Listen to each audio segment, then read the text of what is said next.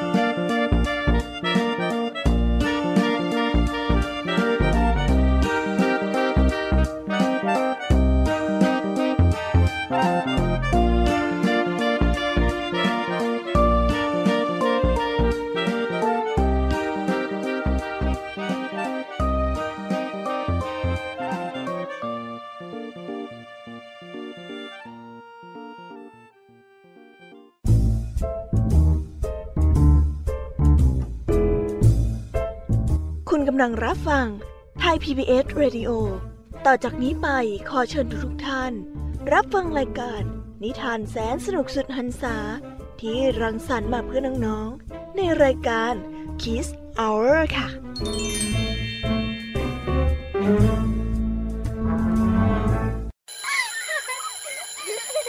โรงเรียนเลิกแล้วกลับบ้านพร้อมกับรายการ Kids Hours โดยวัญญาชยโย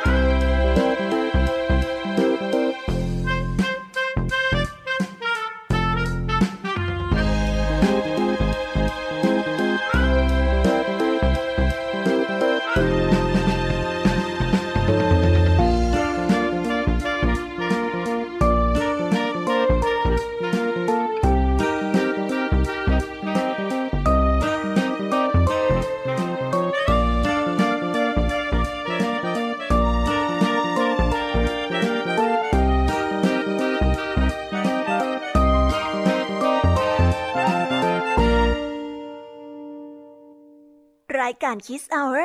กลับมาพบน้องๆอีกแล้วจ้า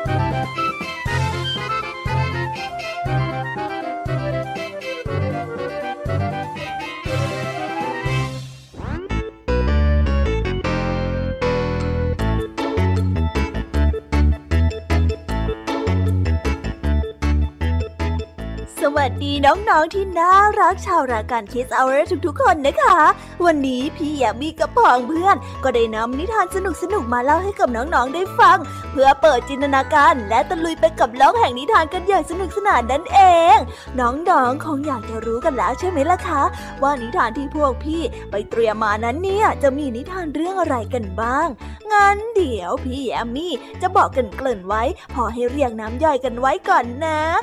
วันนี้นะคะคุณครูไหวใจดีของเราก็ได้จัดเตรียมนิทานทั้งสองเรื่องมาให้พวกเราได้ฟังกัน ซึ่งในนิทานเรื่องแรกของคุณครูไหวนี้ มีชื่อเรื่องว่ากลวิธีของเจ้าเต่า และต่อกันด้วยเรื่อง เจ้าหญิงผู้โศกเศร้าส่วนเรื่องราวของนิทานทั้งสองเรื่องนี้จะเป็นอย่างไร น้องๆ ต้องไปรอติดตามรับฟังกันในช่วงของคุณครูไหวใจดีกันนะคะ พี่ยามีในวันนี้ก็ไม่ยอมน้อยหน้าคุณครูไหวค่ะ ได้จัดเตรียมนิทานทั้งสามเรื่องสามร้อยมาฝากพวกเรากัน ซึ่งในนิทานเรื่องแรกของพี่ยามีนี้ มีชื่อเรื่องว่า เรื่องวุ่นในห้องครัว ต่อกันด้วยเรื่อง ชายขี้เหนียวกับท้องคำและปิดท้ายด้วยเรื่องภูเขาทองคำกับเมล็ดข้าว ส่วนเรื่องราวจะเป็นอย่างไรและจะสนุกสนานแค่ไหนนั้น น้องๆต้องไปรอติดตามรับฟังกันในช่วงของพี่ยามีเล่าให้ฟังกันนะคะวันนี้ค่ะลุงทองดีกับเจ้าจอยของเราก็ได้จัดเตรียมนิทานสุภาษิตมาฝากพวกเรากันอีกเช่นเคย ซึ่งในวันนี้ก็ได้มากันในสำนวนที่ว่า ท้องยุ้งพุงกระสอบ ส่วนเรื่องราวและความหมายของคำคำนี้จะเป็นอย่างไรนั้น น้องๆต้องไปรอติดตามรับฟังกันในช่วงของนิทานสุภาษิตกับลุงทองดีแล้วก็เจ้าจอยกันนะคะ นิทานของพี่เด็กดีในวันนี้มากันในชื่อเรื่องว่า นาฬิกาติ๊กตอก ส่วนเรื่องราวจะเป็นอย่างไรและจะสนุกสนานมากแค่ไหน น้องๆต้องรอติดตามรับฟังกันในช่วงท้ายรายการกับพี่เด็กดีของเรากันนะคะ โอ้โห เป็นยังไงล่ะ แค่ได้ยินแค่ชื่อเรื่องนิทานก็น่าสนุกแล้วใช่ไหมล่ะคะเด็กๆ พี่ยามีก็ตื่นเต้นที่อยากจะรอฟังนิทานที่แสนสนุกที่พวกเรารออยู่ไม่ไหวแล้วล่ะค่ะ มีแต่เรื่องที่น่าฟังทั้งนั้นเลยนะคะเนี่ยเอาละค่ะ งั้นเรามาเตรียมตัวเตรียมใจไปให้พร้อมกับการไปตะลุยในโลกแห่งนิทานกันเลยดีกว่า ตอนนี้เนี่ยคุณครูไหวได้มารอน้องๆอยู่ที่หน้าห้องเรียนแล้วค่ะ ถ้าหากว่าน้องๆพร้อมกันแล้ว งั้นเรามานับถอยหลังพร้อม ๆ กันเลยดีกว่าค่ะสามสองหนึ่ง let's go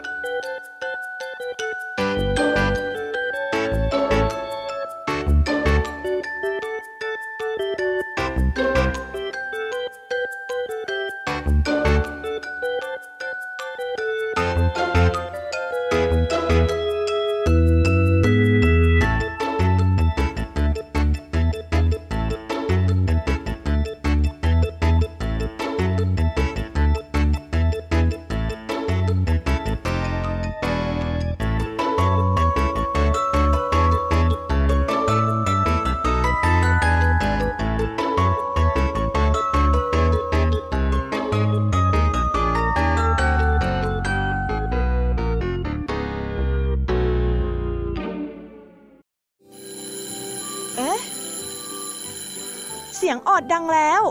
อุ้ยต้องไปเข้าเรียนแล้วล่ะค่ะ ไม่รอช้า เราไปหาคู่ไหวกันเถอะ ไปกันเลย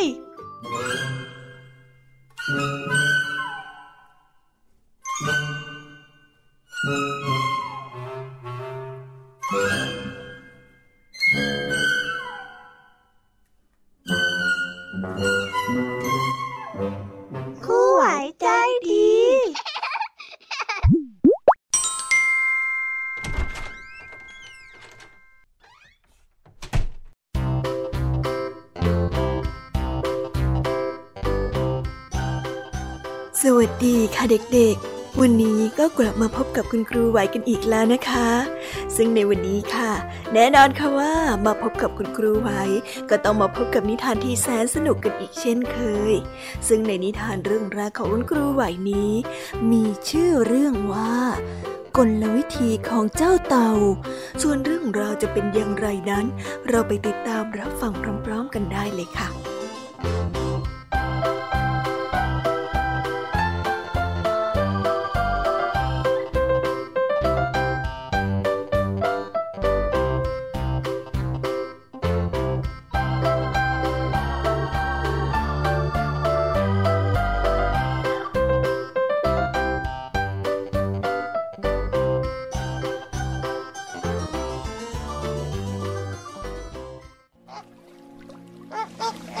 กันละครั้งหนึ่ง หลายร้อยปีผ่านมาแล้ว มีเต่าและงูอาศัยอยู่กันคนละฝั่งของแม่น้ำทั้งเต่าและงูก็ต่างเป็นศัตรูคู่แค้นกัน เนื่องจากต่างแก่งแย่งแล้วก็ชิงดีกันเป็นใหญ่ เพราะต้องการที่จะเป็นราชาแห่งลุ่มน้ำแห่งนี้ ฝ่ายเจ้างูนั้น พยายามอยู่เสมอ ที่จะทำร้ายเต่า แต่เต่าก็เอาตัวรอด ด้วยการรีบหดหัวเข้าไป หดขาเข้าไปในกระดองได้เสมอ งูจึงได้ฉกได้กัดกระดองที่แข็งจึงไม่สามารถสร้างความเจ็บปวดอะไรให้แก่เต่าเลย เจ้าเต่าหัวเราะเสียงดังลั่น แล้วก็ได้กล่าวว่า เห็นไหมว่าไม่มีใครทำอะไรข้าได้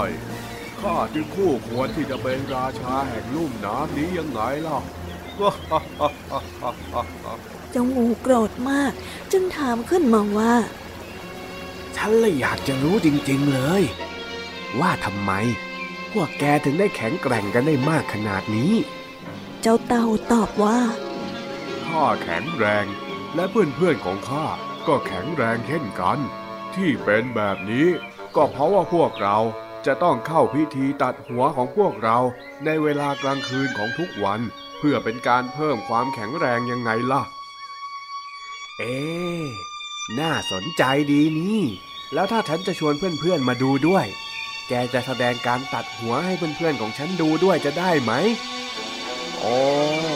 ได้สิ ถ้าเจ้าอยากจะดู เดี๋ยวข้าก็จะแสดงให้ดู หลังจากนั้นทั้งงูและเต่าต่างก็ชวนเพื่อนฝูงและก็ครอบครัว มาดูพวกเต่ากันอย่างมากมาย ฝ่ายพวกเต่า ก็ยืนอยู่ที่ฝั่งอีกด้านหนึ่งของแม่น้ำ ส่วนงูก็คอยเฝ้าดูอีกฝั่งหนึ่ง เต่าตัวแรกก็ถือท่อนไม้แข็งไว้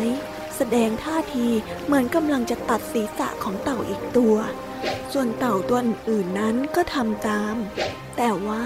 พวกเต่าไม่ได้ตัดศีรษะจริง ๆ เพียงแต่พวกมันหดศีรษะเข้าไปในกระดองเท่านั้น พวกงูทั้งหลายหลงเชื่อ เห็นว่าเป็นสิ่งที่ดี น่าสนใจ ดังนั้นในตอนสายๆของวันรุ่งขึ้น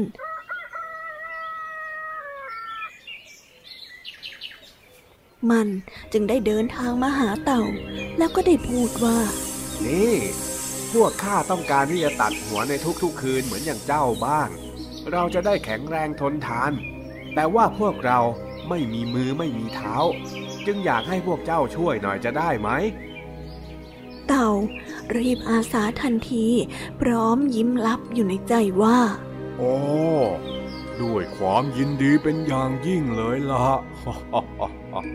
พอตกกลางคืน เต่าทุกๆตัวก็ต่างถือท่อนไม้ไว้ แล้วก็ใช้ท่อนไม้นี้ ทุบศีรษะของงูทุกๆตัว แต่งูไม่มีกระดองที่จะหดหัวเข้าไปข้างในได้ ดังนั้น งูจึงถูกเต่าใช้ท่อนไม้ ตีเข้าศีรษะจนเจ็บมาก แล้วก็ต้องเลื้อยหนีไปกันคนละทิศคนละทาง เมื่องูหนีไปหมดแล้ว พวกเต่าก็ได้เป็นใหญ่ เต่าตัวที่เป็นเจ้าของของความคิดนี้ก็ได้กลายเป็นราชา แห่งลุ่มน้ำนี้ อย่างไม่มีคู่แข่งตลอดไป นิทานเรื่องนี้ก็ได้สอนให้เรารู้ว่า การหลงเชื่อในคำแนะนำของคู่แข่งนั้น ย่อมทำให้เราพ่ายแพ้ได้อย่างง่ายดาย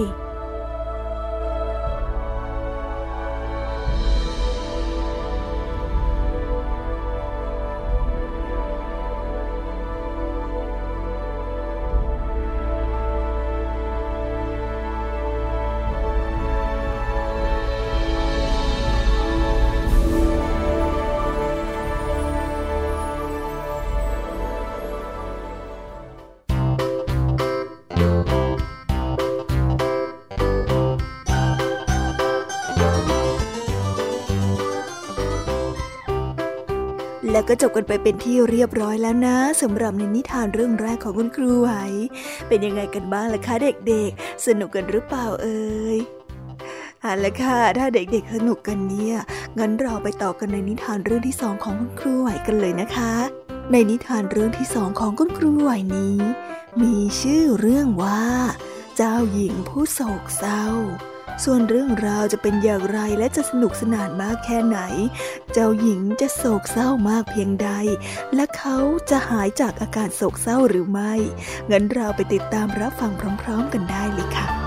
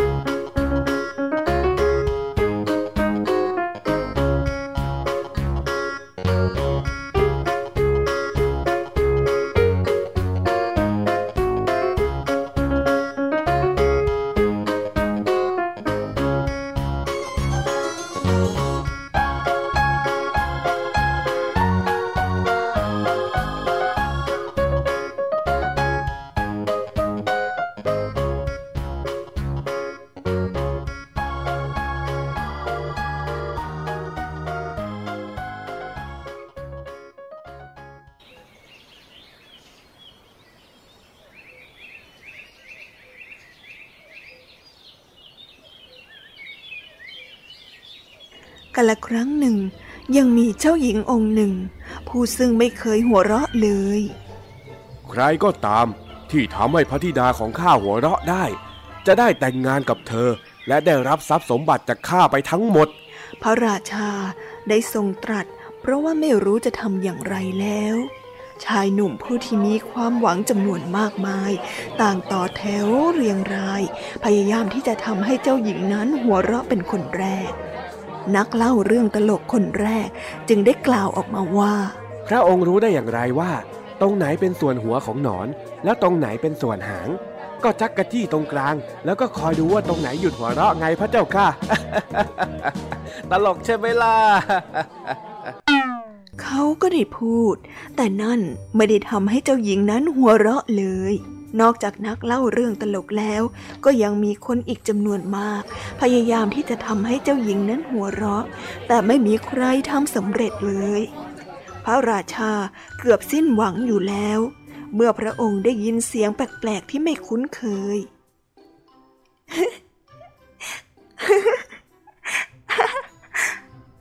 พระราชาไม่เคยได้ยินเสียงนั้นมาก่อน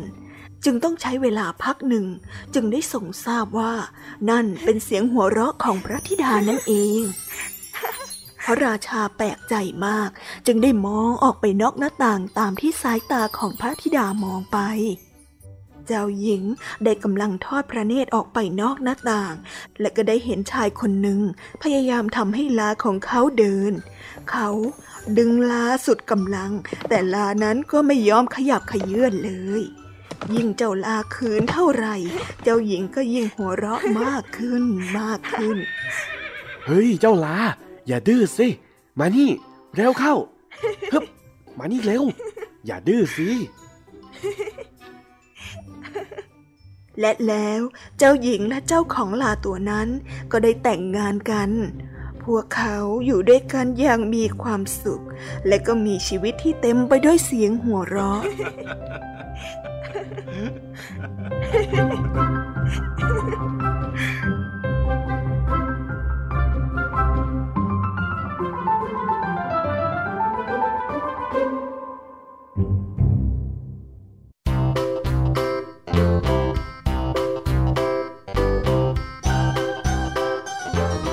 แล้วก็จบกันไปเป็นที่เรียบร้อยแล้วนะคะสำหรับนิทานทั้งสองเรื่องของคุณครูไว เป็นยังไงกันบ้างล่ะคะเด็กๆ วันนี้เนี่ยสนุกจุใจกันหรือเปล่าเอ่ย มีเด็กๆหลายคนเลยนะคะที่ยังไม่จุใจกัน งั้นเราไปต่อกันในนิทานช่วงต่อไปกันเลยดีกว่าไหมคะเอาละค่ะ งั้นเราไปต่อกันในนิทานช่วงต่อไปกับช่วงพี่ยามีเล่าให้ฟังกันเลยนะคะ แต่สำหรับตอนนี้เนี่ย เวลาของคุณครูไหวก็ได้หมดลงไปแล้ว งั้นครูไหวต้องขอตัวลากันไปก่อนแล้วนะคะ สวัสดีค่ะ บ๊ายบาย และพบกันใหม่นะคะเด็กๆ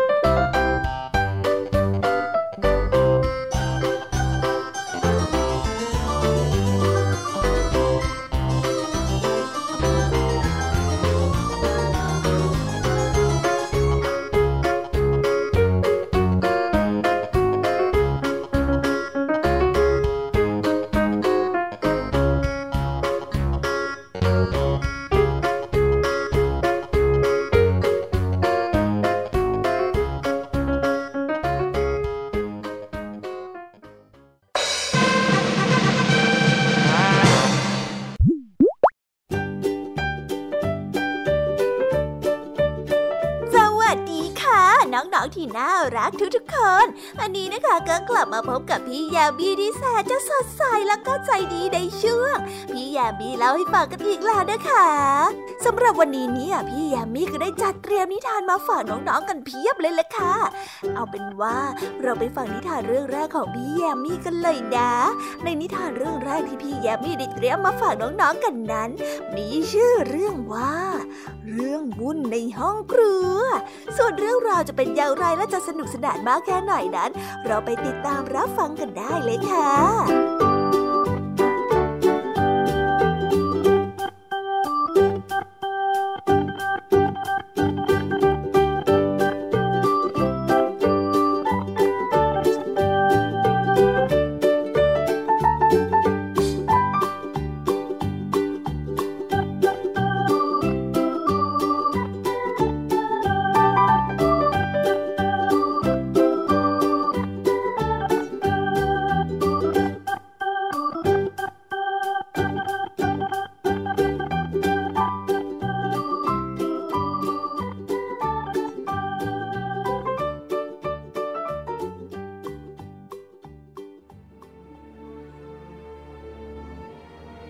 ละครั้งหนึ่งนานมาแล้ว มีพ่อครัวคนหนึ่ง เปิดร้านขายขนมเค้กอยู่ที่ตลาดใจกลางเมือง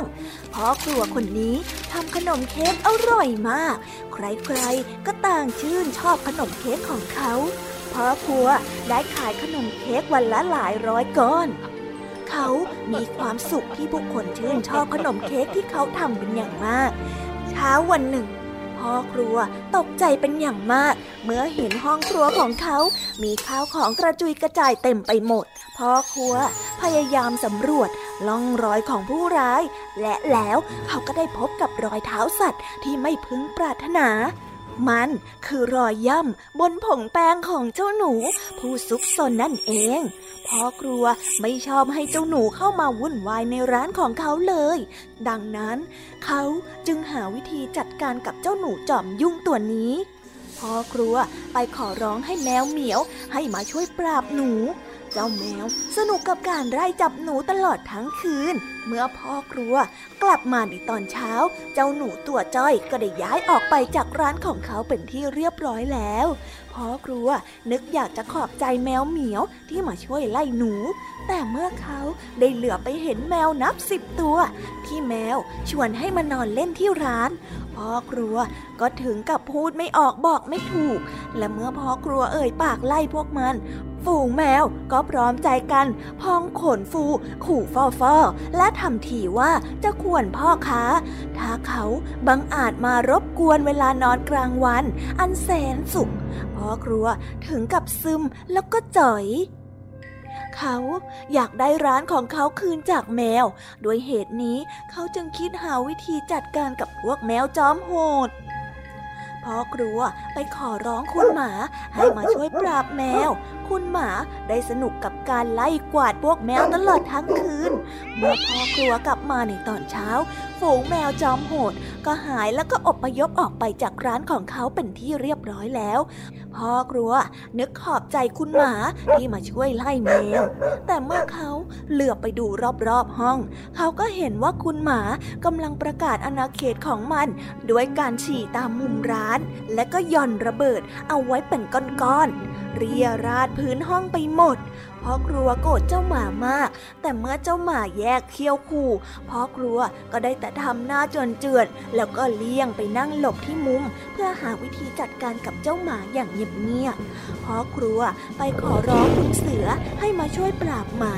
เสือตัวใหญ่ สนุกกับการแกล้งวิ่งไล่เจ้าหมาตลอดทั้งคืนเมื่อพ่อครัว กลับมาในตอนเช้า เจ้าหมาผู้น่าสงสารก็เดินตุปปัตุเปออกจากร้านไปอย่างสะบักสะบอมพ่อครัวนึกขอบใจคุณเสือที่ไล่เจ้าหมา แต่เมื่อเขาเหลือบไปเห็นเจ้าของเคี้ยวขาวๆ ที่กำลังนั่งอยู่บนโต๊ะนวดแป้งพ่อครัวก็เริ่มนึกกลัวจนตัวสั่น และก็รีบออกจากร้านของตนเองไปในทันทีพ่อครัวได้ไปขอร้องเจ้าช้างเบิ้ม ให้มาช่วยปราบเจ้าเสือเขี้ยวขาวช้างเบิ้มขอรางวัลในการปราบเสือเป็นขนมเค้กจากพ่อครัวจำนวนหนึ่งอิ่ม เมื่อพ่อครัวรับปากแล้วช้างเบิ้ม ก็วิ่งไล่เหยียบเจ้าเสือเล่นตลอดทั้งคืน และแล้วช้างเบิ้มก็สามารถขับไล่เจ้าเสือร้ายให้พีหายไปจากร้านขนมเค้กได้พ่อครัวดีใจมากที่เขาได้ร้านกลับคืนมาอีกครั้ง แต่สัญญาก็ต้องเป็นสัญญาพ่อครัวก็ต้องลงมือผสมแป้งกันละมังใหญ่ เพื่ออบขนมเค้กให้ช้างเบิ้มกินจนรู้สึกว่าอิ่ม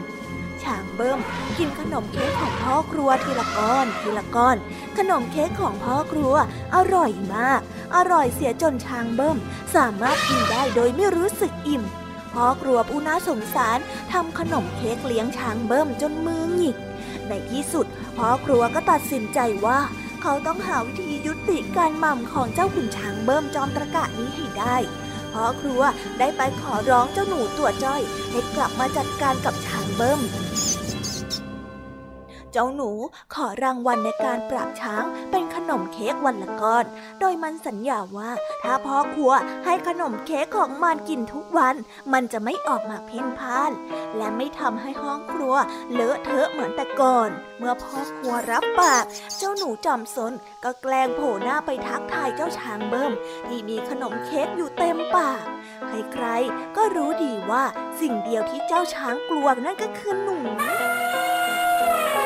ช้างเบิ้มเห็นเจ้าหนูตัวจ้อย มันก็ร้องเสียงหลงด้วยความตกใจ แล้วก็วิ่งออกจากร้านไปอย่างไม่คิดชีวิต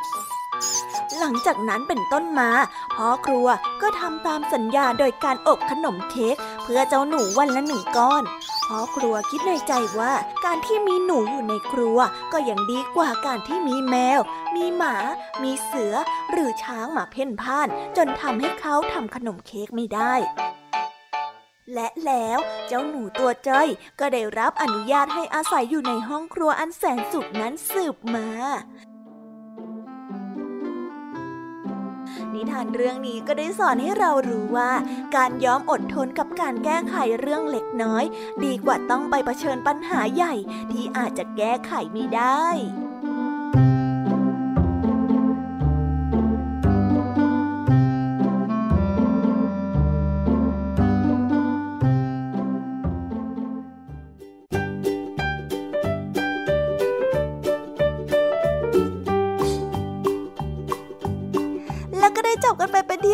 อยแล้วนะสำหรับในนิทานเรื่องแรกของพี่ยามี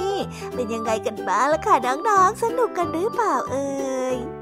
ถ้าน้องๆสนุกเนี่ย งั้นเราไปต่อกันในนิทานเรื่องที่สองแบบไม่รอช้ากันเลยนะคะ ในนิทานเรื่องที่สองของพี่ยามี่นี้ มีชื่อเรื่องว่า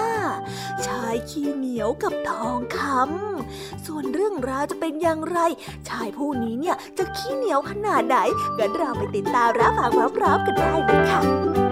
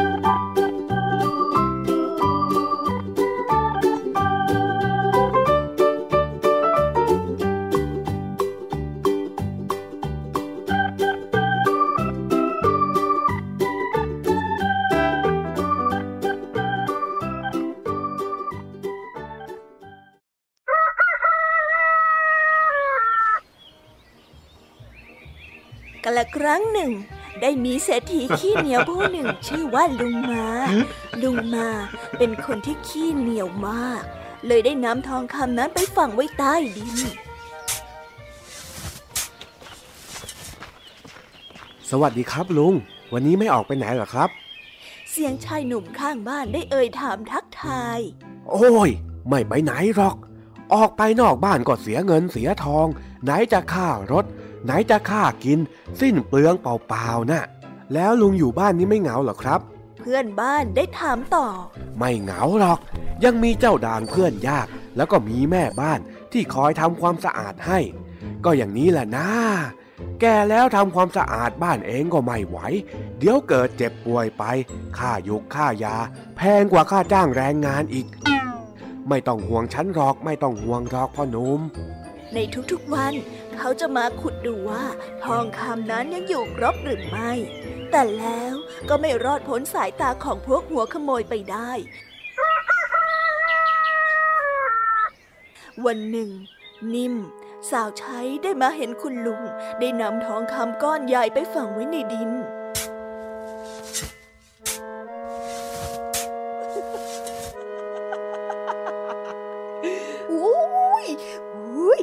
องคำเยอะเชียวฮะดีละมีของดีเยอะแยะมากมายขนาดนี้แต่ไม่รู้จักใช้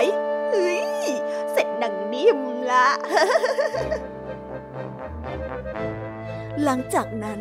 สาวใช้ก็ได้วางแผน เพื่อที่จะแอบมาขุดทองคำของเศรษฐีไปจนหมด เมื่อเศรษฐีมาขุดดูก็ตกใจ เพราะว่าทองคำของตนที่ได้ฝังไปนั้นได้หายไปทั้งหมด พบแต่ก้อนหินไม่กี่ก้อนเพียงเท่านั้น เขาได้โศกเศร้าเสียใจเป็นอย่างมาก จึงได้ไปเล่าเรื่องราวนี้ให้กับเพื่อนบ้านได้ฟัง เพื่อนบ้านจึงได้เอ่ยถามเขาไปว่า ท่านได้นำทองคำพวกนั้นไปใช้ประโยชน์บ้างหรือเปล่า ลุงมาจึงได้ตอบว่า เปล่าข้าแค่นำไปฝังเก็บไว้เฉยๆ แล้วก็จะมาขุดดูทุกวันน่ะ เพื่อนบ้านจึงได้บอกกลับไปว่า ถ้าเช่นนั้น ก็คิดซะว่าก้อนหินพวกเนี้ยเป็นทองคำดูสิ เพราะถึงอย่างไรท่านก็ไม่ได้ใช้ประโยชน์อยู่ดี ท่านทำเพียงแค่ขุดดูแล้วก็กลบไว้เหมือนเดิมเท่านั้นเองลุงมาก็ได้แต่นั่งร้องไห้โศกเศร้าเสียใจ และนึกถึงเงินทองทั้งหมดที่หายไป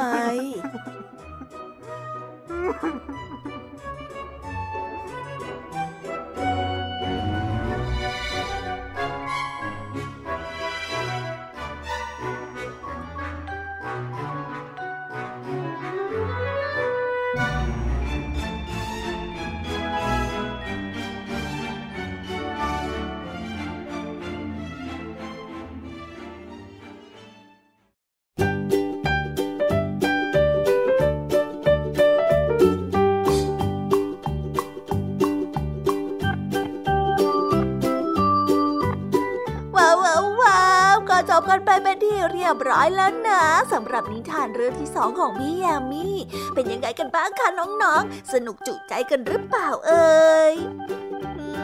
แยมมีรู้นะ ว่ายังไม่จุใจกัน ถ้าหากว่ายังไม่จุใจกันแบบนี้เนี่ย งั้นเราไปต่อกันในนิทานเรื่องที่สามของพี่ยามีกันเลยนะคะ ในนิทานเรื่องที่สามของพี่ยามีนี้ มีชื่อเรื่องว่าภูเขาทองคำกับเมล็ดข้าว ส่วนเรื่องราวจะเป็นอย่างไร และจะสนุกสนานมากแค่ไหนนั้น เราไปติดตามรับฟังกันเลย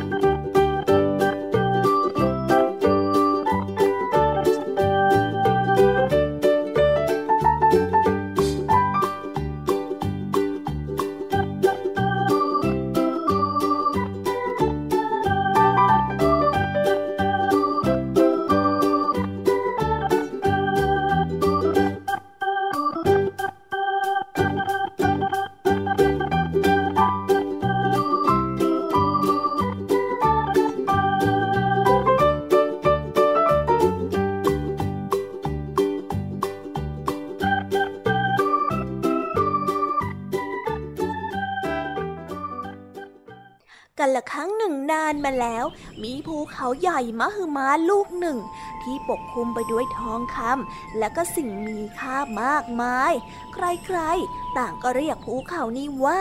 ภูเขาทองคำมันสามารถเคลื่อนที่ไปไหนมาไหนได้เอง ซึ่งหากภูเขาลูกนี้ไปหยุดนิ่งที่เมืองใด เมืองนั้นก็จะร่ำรวยมั่งคั่งขึ้นมาในทันที แต่ภูเขาลูกนี้ยังเคลื่อนที่ไปเรื่อยๆเรื่อยๆ เพื่อจะหาสถานที่ที่ดี และมีผู้คนที่มีคุณธรรมมากเพียงพอ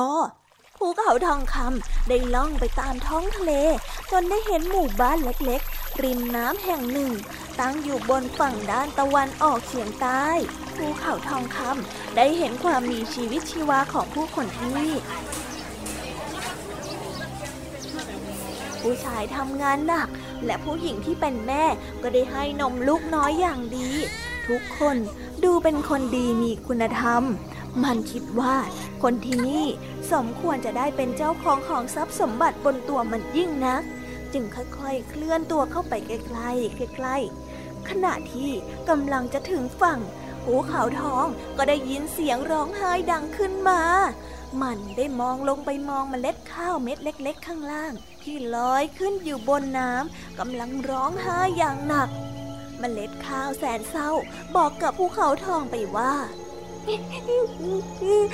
ฉันเกิดมาเพื่อให้คนกินฉัน แต่คนที่นี่กลับทิ้งฉันลงน้ำ เมื่อภูเขาทองได้ฟังเรื่องราวนั้นก็โกรธมาก แล้วก็ได้พูดขึ้นมาว่า เราควรให้เกียรติกัน ใครก็ตามที่ไม่ให้เกียรติไม่เห็นคุณค่าของสิ่งเล็กๆ อย่างที่ชาวนาทำกับเธอ ก็ไม่ควรได้รับความมั่งคั่งที่ฉันตั้งใจจะให้เช่นกันทันใดนั้นเอง ลม ฝน แล้วก็พายุแรงก็ได้เกิดขึ้น พัดทุกสิ่งทุกอย่างที่ขวางหน้า รวมถึงแผ่นดินริมน้ำจนหายวับไป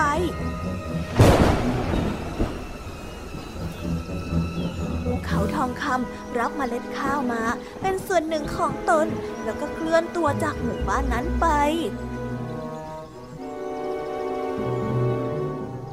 จากเหตุการณ์ในครั้งนั้นทำให้ชาวบ้านริมน้ำนั้น ได้รับความเดือดร้อนอย่างหนัก ต้องสร้างหมู่บ้านกลางน้ำเพื่อที่จะอยู่อาศัย นับตั้งแต่นั้นมา ไม่มีใครได้พบเห็นภูเขาทองคำอีกเลย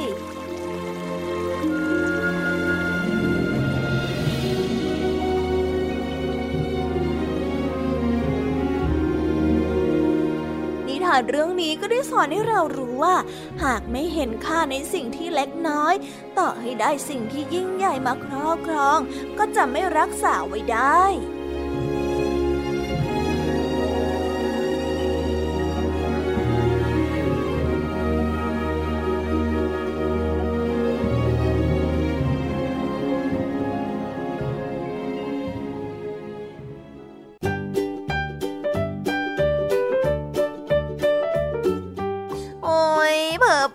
แป๊บเดียวจบนิทานเรื่องที่สามของพี่ยามีกันลงไปแล้วเหรอคะเนี่ยเวลาเนี่ยช่างผ่านไปรวดเร็วจริง ๆ เลย แต่น้องๆไม่ต้องเสียใจไปนะคะ เพราะว่าเรายังมีนิทานจากลุงทองดีแล้วก็เจ้าจ้อยในช่วงนิทานสุภาษิตและก็นิทานของพี่เด็กดีมารอน้องๆอยู่แต่ว่าตอนนี้เนี่ยเวลาของพี่ยามีก็ได้หมดลงไปแล้วล่ะค่ะ งั้นเราเอาไว้มาพบกันใหม่นะคะ แต่สำหรับตอนนี้พี่ยามีต้องขอตัวลากันไปก่อนแล้ว สวัสดีค่ะ บ๊ายบาย ไว้พบกันใหม่นะคะ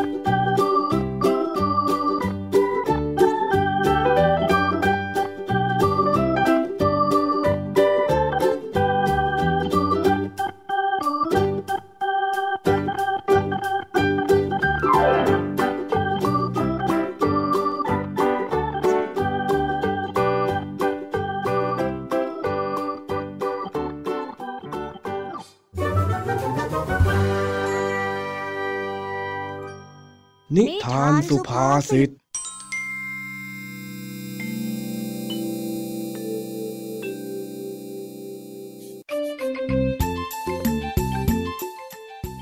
วันนี้เจ้าจ้อยได้มาช่วยงานลุงทองดีที่บ้าน เมื่อทำงานเสร็จ แม่ของจ้อยก็มาหาที่บ้านลุงทองดี เพื่อที่จะชวนไปกินส้มตำที่แม่ทำไว้นั่นเอง เออเจ้าจ้อย วันนี้พอแค่นี้ก่อนก็แล้วกันข้าเหนื่อยแล้วว่ะเฮ้ย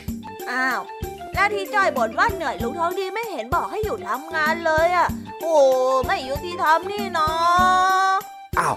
ก็ตอนนี้มันจะค่ำแล้วนี่หว่าเฮ้ย เองน่ะ บอกว่าไม่ไหวหลังจากที่ทำงานได้แค่แป๊บเดียว ดูสิ ความอดทนน่ะมันต่างกันเว้ยอ้าวก็ลุงทองดีแก่แล้วอะจ้อยยังเด็กจ้อยก็ต้องเหนื่อยไว้ก่อนสิ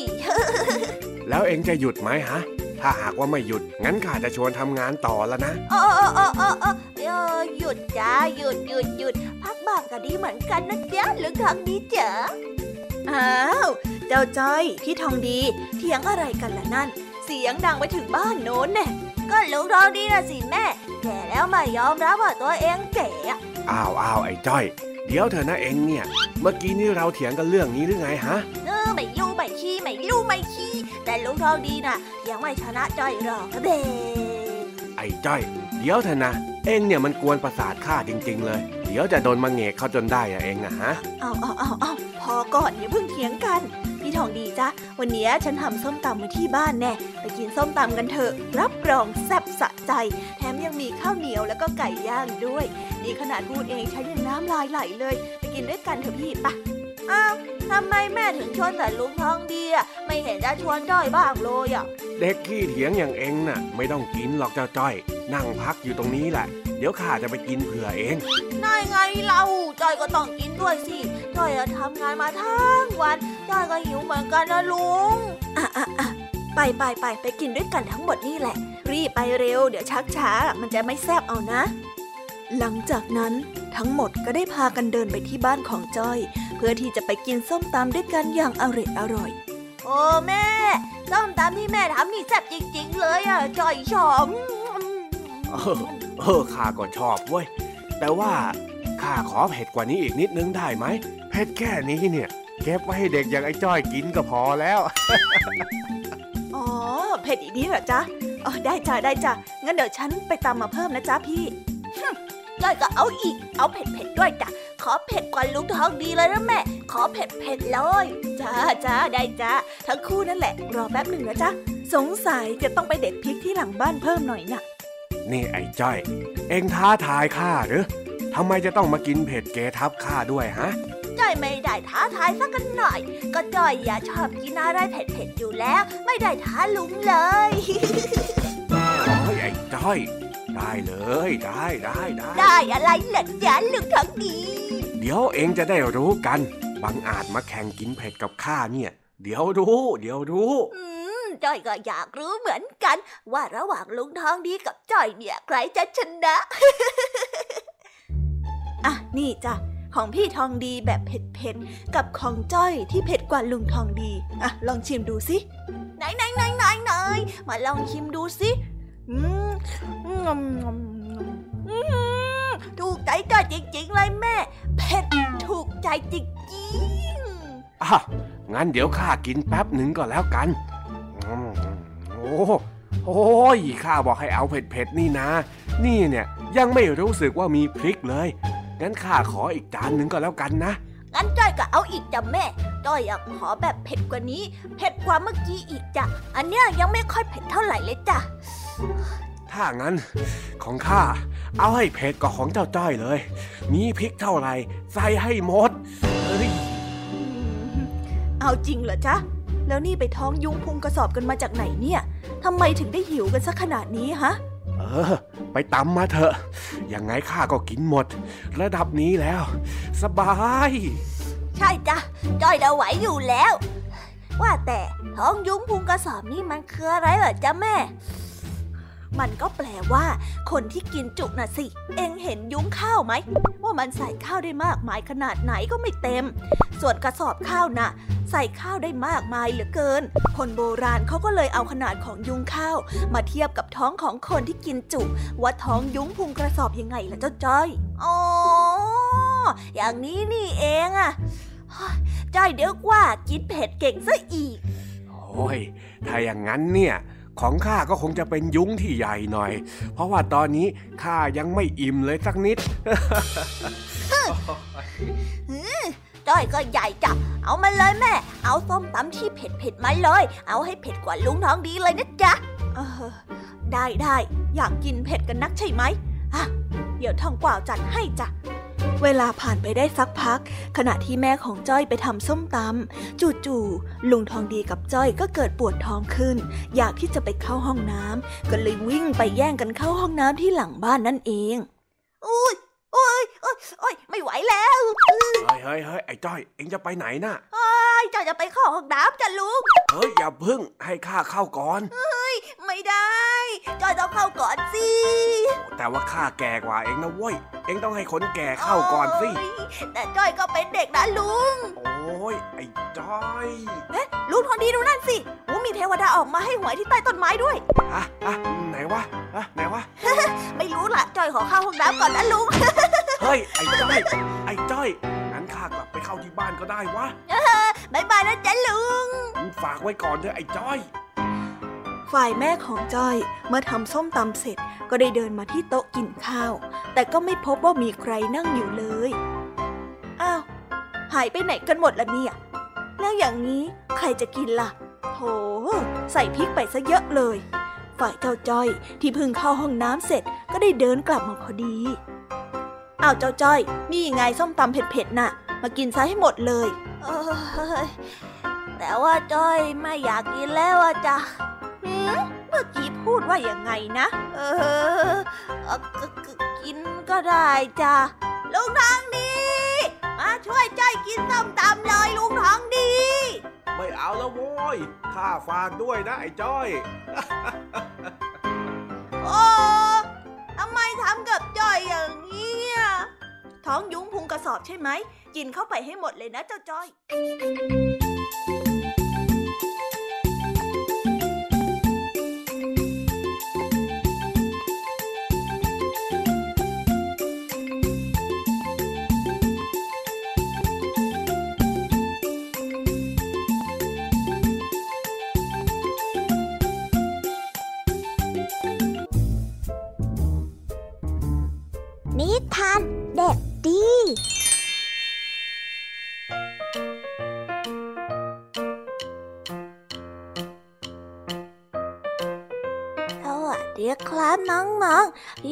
พี่กกลับมาแล้ว กลับมาพบกันอีกเช่นเคย กับนิทานสนุกสนุกช่วงท้ายรายการ อันนี้พี่เด็กดี มีนิทานเกี่ยวกับการรักษาข้าวของส่วนตัว แล้วการใส่ใจเวลามาเล่ากับน้องๆได้ฟัง น้องๆอยากจะรู้กันหรือยังเอ่ยว่าเรื่องราวจะเป็นอย่างไง ถ้าทุกคนอยากจะรู้กันแล้ว งั้นเราไปฟังนิทานเรื่องนี้พร้อมๆกันเลยครับ ในชื่อเรื่อง ติ๊กติ๊กติ๊กนาฬิกา เรื่องราวจะเป็นยังไงไปฟังกันเลย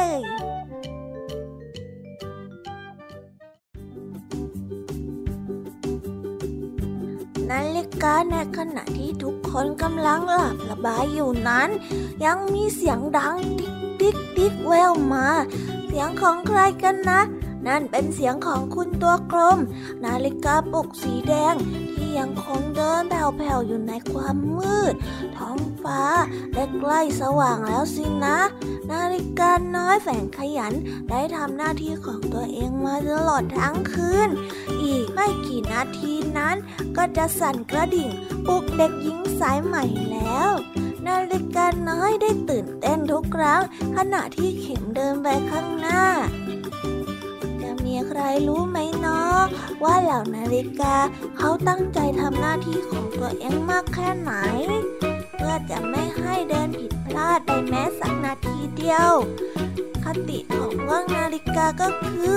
แม้ว่าตัวเองจะเป็นแค่เครื่องจักรเล็กๆ แต่ก็ไม่ยอมหยุดทำงาน แล้วก็จะไม่ยอมทำงานผิดพลาดเลยพวกเรานาฬิการักษาเวลา ทุกเมื่อเชื่อวัน แม้เราตัวเล็กแต่ก็สำคัญ เดินผิดพลาดนั้นทำคนวุ่นวาย โอ้มัวแต่ร้องเพลงเพลินเลยเราเฮ้ย ถึงเวลาปลุกแล้วนี่นะเสียงนาฬิกาได้ดังขึ้น เด็กหญิงสายไหมได้พลิกตัวแล้วก็ค่อยๆยืดแขนขึ้นไปจับนาฬิกา แล้วก็ได้กดปุ่มปิดเสียงอย่างงวงเงียเช้าแล้วสิ เด็กหญิงตากลม ผมสั้นได้ลุกขึ้นจากเตียงนอนไปอาบน้ำแต่งตัว เพื่อเตรียมตัวไปโรงเรียนเหมือนทุกวัน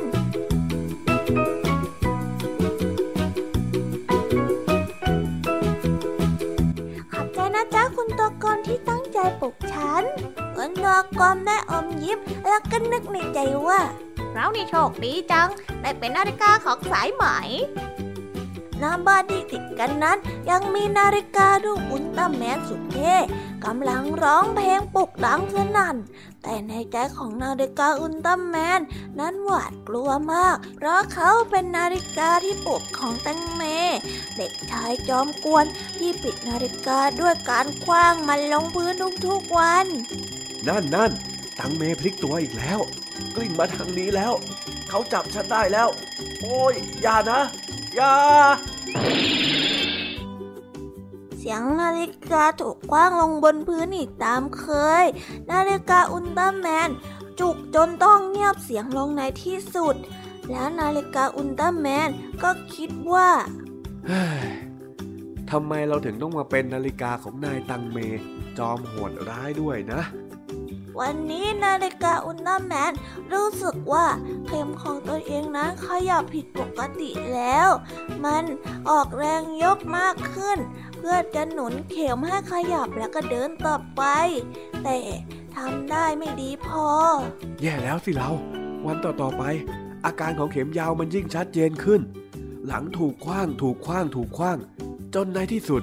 คืนวันก่อนสอบของเด็กชายตังเม นาฬิกาอุลตร้า ทนอีกไม่ไหวแล้ว ฝืนทนต่อไม่ไหวแล้ว เขาเดินช้าลงช้าลงถึงหนึ่งชั่วโมง ซึ่งนั่นก็ทำให้แตงเมตื่นสายกว่าปกติ แต่เขาก็ยังไม่รู้ตัวจนไปโรงเรียนปรากฏว่าเพื่อนๆในห้องเรียนได้เริ่มทำข้อสอบกันแล้ว จึงทำให้เด็กชายตังเม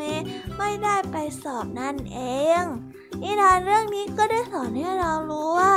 การที่ไม่รักข้าวของ หรือไม่เอาใจใส่กับการตรงต่อเวลา จะทำให้เราต้องสูญเสียสิ่งที่สำคัญไปได้นะครับก็จบไปแล้วนะครับสำหรับนิทานของพี่เด็กดี ที่ได้เตรียมมาเล่าให้กับน้องๆฟังกันในวันนี้ ดีนะ ที่เด็กชายตังเมมาคิดได้เอาตอนท้าย ถ้าขืนยังปล่อยตัวเองให้เป็นคนไม่รักข้าวของ แล้วก็ไม่ใส่ใจเวลาแบบนี้เนี่ยต่อไปจะลำบากเอาได้นะ แล้ววันนี้ก็ได้หมดเวลาของช่วงพี่เด็กดีกันแล้วล่ะครับ เอาไว้พบกันใหม่ในครั้งหน้านะสำหรับวันนี้พี่เด็กดีก็ต้องขอตัวลาไปก่อนแล้วล่ะครับ สวัสดีครับ บ๊ายบาย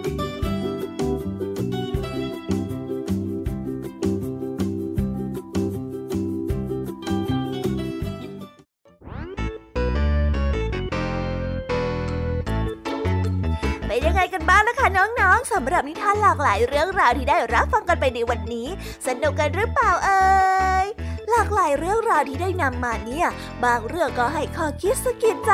บางเรื่องก็ให้ความสนุกสนานเพลิดเพลิน แล้วแต่ว่าน้องๆเนี่ยจะเห็นความสนุกสนานในแง่มุมไหนกันบ้าง ส่วนพี่ยามีแล้วก็พ่องเพื่อนเนี่ยก็มีหน้าที่ในการนำนิทานมาส่งตรงถึงน้องๆแค่นั้นเองละค่ะ แล้ววันนี้นะคะ เราก็ฟังนิทานกันมาจนถึงเวลาที่กำลังจะหมดลงอีกแล้วอะหอย ใคร ที่ฟังไม่ทันเนี่ย หรือว่าฟังไม่ครบ ก็สามารถไปย้อนรับฟังได้ที่เว็บไซต์ไทย PBS Radio หรือที่แอปพลิเคชันไทย PBS Radio ได้นะถึงเวลาที่จะต้องกล่าวคำลาแล้วล่ะค่ะ พี่ยามีต้องคิดถึงน้องๆอีก แน่เลย แต่ไม่ต้องห่วงนะคะน้องๆ พี่ยามีเนี่ยขอสัญญาเลยว่า จะกลับมาพบกันใหม่พร้อมกับนิทานที่แสนสนุกแบบนี้กันอีกแน่นอนค่ะน้องๆ อย่าลืมนำข้อคิดดีๆ ที่ได้จากการรับฟังนิทานที่แสนสนุกของคุณครูไหว พี่ยมมี่ลุงทองดีแล้วก็เจ้าจ้อย และก็นิทานจากพี่เด็กดีในวันนี้ไปใช้กันด้วยนะคะเด็กๆ เอาไว้พบกันใหม่ในวันพรุ่งนี้นะสำหรับวันนี้พี่ยมมี่ต้องขอตัวลากันไปก่อนแล้วล่ะค่ะ สวัสดีค่ะบายบายนะคะน้องและพบกันใหม่ค่ะ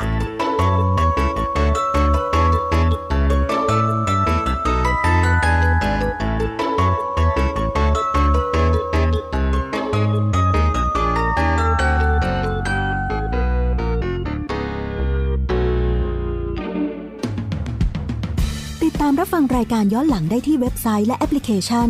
ไทย PBS Radio ไทย PBS Radio วิทยุข่าวสารสาระ เพื่อสาธารณะและสังคม